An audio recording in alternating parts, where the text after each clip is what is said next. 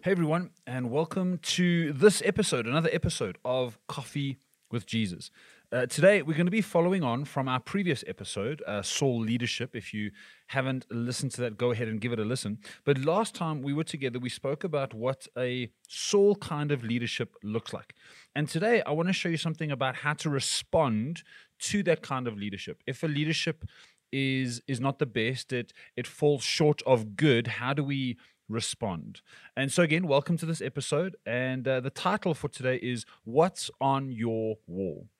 What's on Your Wall? If you're new to our podcast, welcome. As far as possible, we will be releasing this podcast every Tuesday. And the point of the podcast is for you to grab some coffee, tea, hot chocolate, whatever it is, and let's spend 15 minutes together just speaking about something that may help us to become more like Jesus. So hit the subscribe uh, button, whether it's on Spotify or Apple Podcasts, uh, whichever platform you're on, and let's dive into today's session. Real quick, I want to give us a brief overview of our previous session. Uh, we said that Saul leadership has uh, four characteristics. The first one is that Saul leadership is perception driven.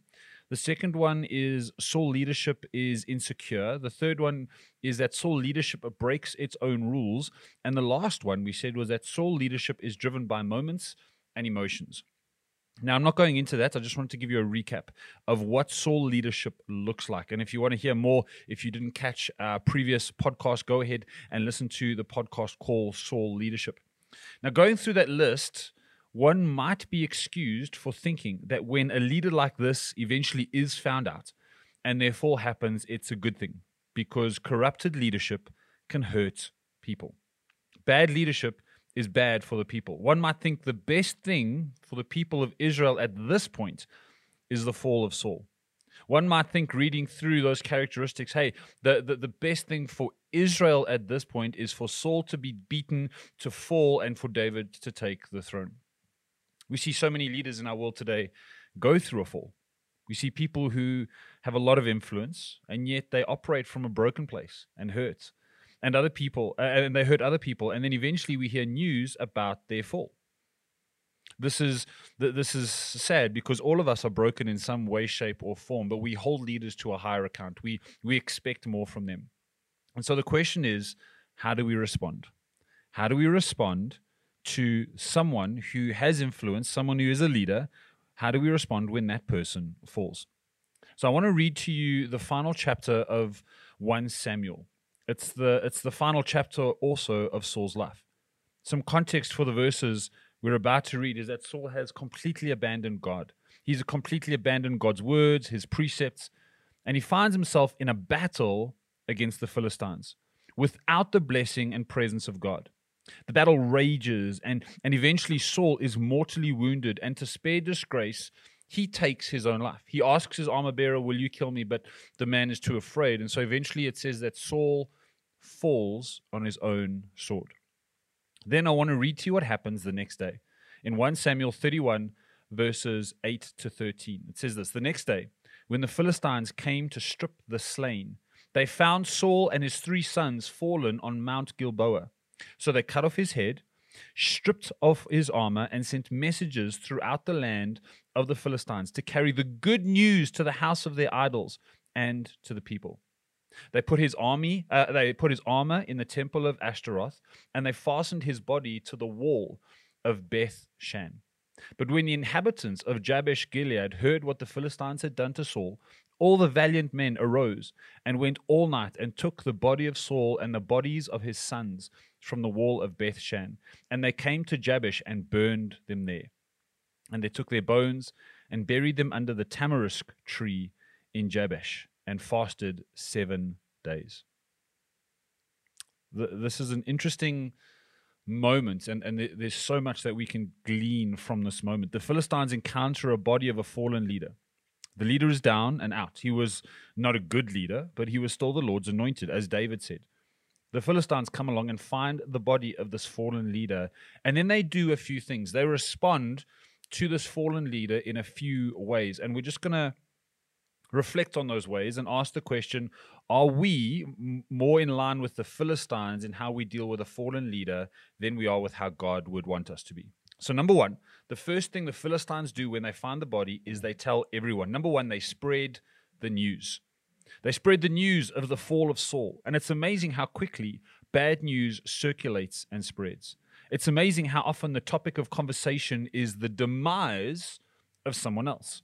Here's the thing though the Philistines just found the body. They might have guessed what happened, but they didn't know the full story. They didn't know how he had died. They didn't know the tension in the relationship between Saul and God. All they knew was that a leader had fallen, and they tell everyone. All they had was the headline, and they told everyone. When leaders fall and we hear about it, we need to remember that we don't know the full story. Even when articles come out and people come out, we don't know what is going on behind the scenes. And often we don't even know the person directly. We've got no relationship with the leader that's fallen. There is often so much we don't know. And if that's the case, why would we go and tell everyone about something we don't know that much about?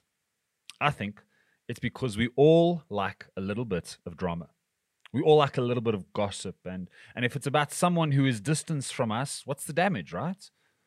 What's the damage? It's amazing. Brene Brown speaks about the fact that often we can see gossip or the degrading of another human being as an easy way to build relationships with others who share our same views. But she says that's not true intimacy, that's fake intimacy. When we spread the news, we are acting more like the Philistines in this story than anyone else. So, number one, the Philistines spread the news. Secondly, the Philistines stripped his armor. It's a removal of the armor, and they send it to the temple. They took something from the corpse of Saul for its significance and value. And it's amazing how sometimes we can take someone's tragedy and find a way to profit from it. We see this in our world when leaders fall. All of a sudden, there are documentaries and videos of people coming out trying to get some profit off of whoever's demise. Now, please, I'm not saying that victims should keep quiet. That is not what I'm saying. If there has been some form of abuse, I would never advocate for people to remain silent about what has happened to them. What I'm speaking about here is people who seem to jump on the bandwagon. They seem to use the fall to grow their followership on social media or to get time in the media. When a leader falls and we see it as an opportunity to profit, we're again aligning ourselves with the Philistines, which, if you follow scripture, is not a good place to be. May we never see someone else's fall as a, as a means for personal profit. So, number one, the Philistines spread the news. Number two, they stripped his armor. Number three, they cut off his head. Number three, they cut off his head. Why? Why cut off a dead man's head? Excuse me.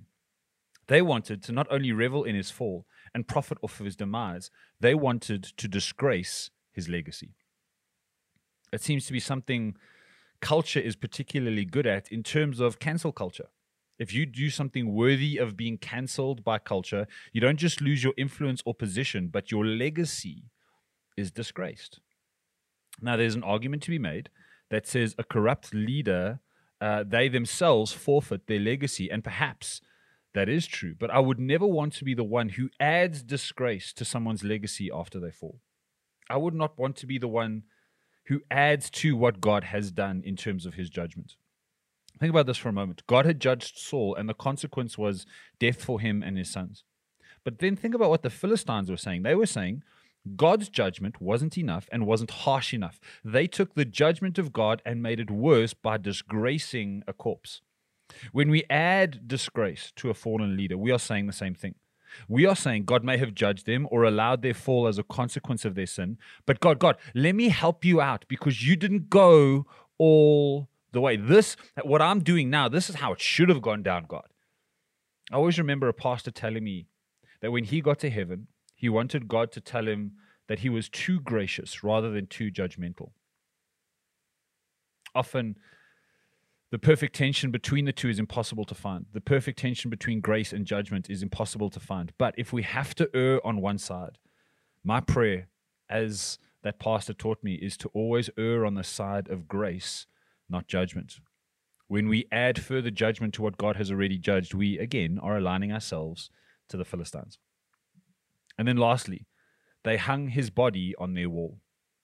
Lastly, the Philistines placed the, the, the Saul, the body of Saul on the wall of Beth Shan. Let me put it this way. Let me put it this way. The Philistines found a fallen leader and they published his fall on their wall. All you need to do is scroll through social media to see that we do exactly the same thing in our world. Some people's walls are filled with the bodies of fallen leaders, both in church and in culture. What we are seeing is a culture that identifies with the Philistines, even when their bio says Christian. We, we seem to get this morbid gratification by hanging the bodies of fallen leaders on our walls. And so you can scroll through social media and see videos and see opinions, see articles of fallen leaders on so many people's walls. So, real quick, let me ask you a question What is hanging on your wall? What do you publish for everyone to see? The town of Beth Shan, the, the name of Beth Shan means house of ease. That's what it means. And I think it's so pertinent because it's easy to post about a fallen leader on our walls. It's easy to copy news headlines and videos on our wall about leaders who have fallen and are going through probably the worst time of their life. It's easy to do that. It's easy to to get on the side of righteous judgment with culture. It's easy to cancel. It's easy to call out. What is difficult is to step out of the Philistine worldview and act like the men of Jabesh Gilead. I don't know if you caught that at the end of the story, but there was a there was a different group, another group who who responded to the fall of Saul differently. These brave men went on a mission to bring the body of Saul down from that wall. Here were people who would have been directly affected by Saul's bad leadership. Think about that. These were men who lived under his tyranny, his craziness. They would have been directly impacted by Saul's bad leadership. And instead of joining the Philistines and publishing Saul's demise, they went and took the body down and they buried them. They buried the bones, they covered them with the dirt of the earth. And, and can I just say for a moment, this is what honor looks like. This is what honor does. Honor does not excuse the fall. Honor does not try to hide the fall. Honor does not, however, publish the fall. Honor goes to the point of self sacrifice to honor the person, even when the person's actions were wrong, even when those actions affected them perfectly. The men of Jabesh Gilead never tried to excuse Saul, they never tried to, to put a spin on his demise, but what they did was they honored the man for his role in their history. They honored someone that God had anointed. So, real quick, I want to ask this question as we close off, real quick. Who do we resemble more?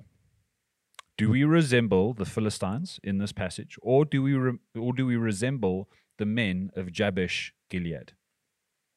Are we quite happy to profit off of someone's demise? Are we quite happy to to spread the news when we don't even have the full story? Are we are we quite willing to add disgrace to a fallen leader? And are we quite willing to put fallen leaders on our walls? Or are we like the men of Jabesh Gilead who are willing to sacrifice ourselves, put ourselves on the line to make sure that that, that we honor where honor is due? God, I pray that you would help us be like Jabesh Gilead and not the Philistines. I pray that as culture is moving more and more and more to reflect the Philistines in this passage, that we would stand up and we would be men and women full of courage and strength who say that I will not add to a fallen leader's disgrace. I will not try profit off of their demise, but I will continue to honor the person even when their actions were incorrect. God, we pray this for each and every single person. Amen. Well, thanks again for joining us. Once again, subscribe, like, even share this podcast with family, friends, people who you think this might benefit. Until next time, have an amazing time in God's presence. God bless everybody. Bye.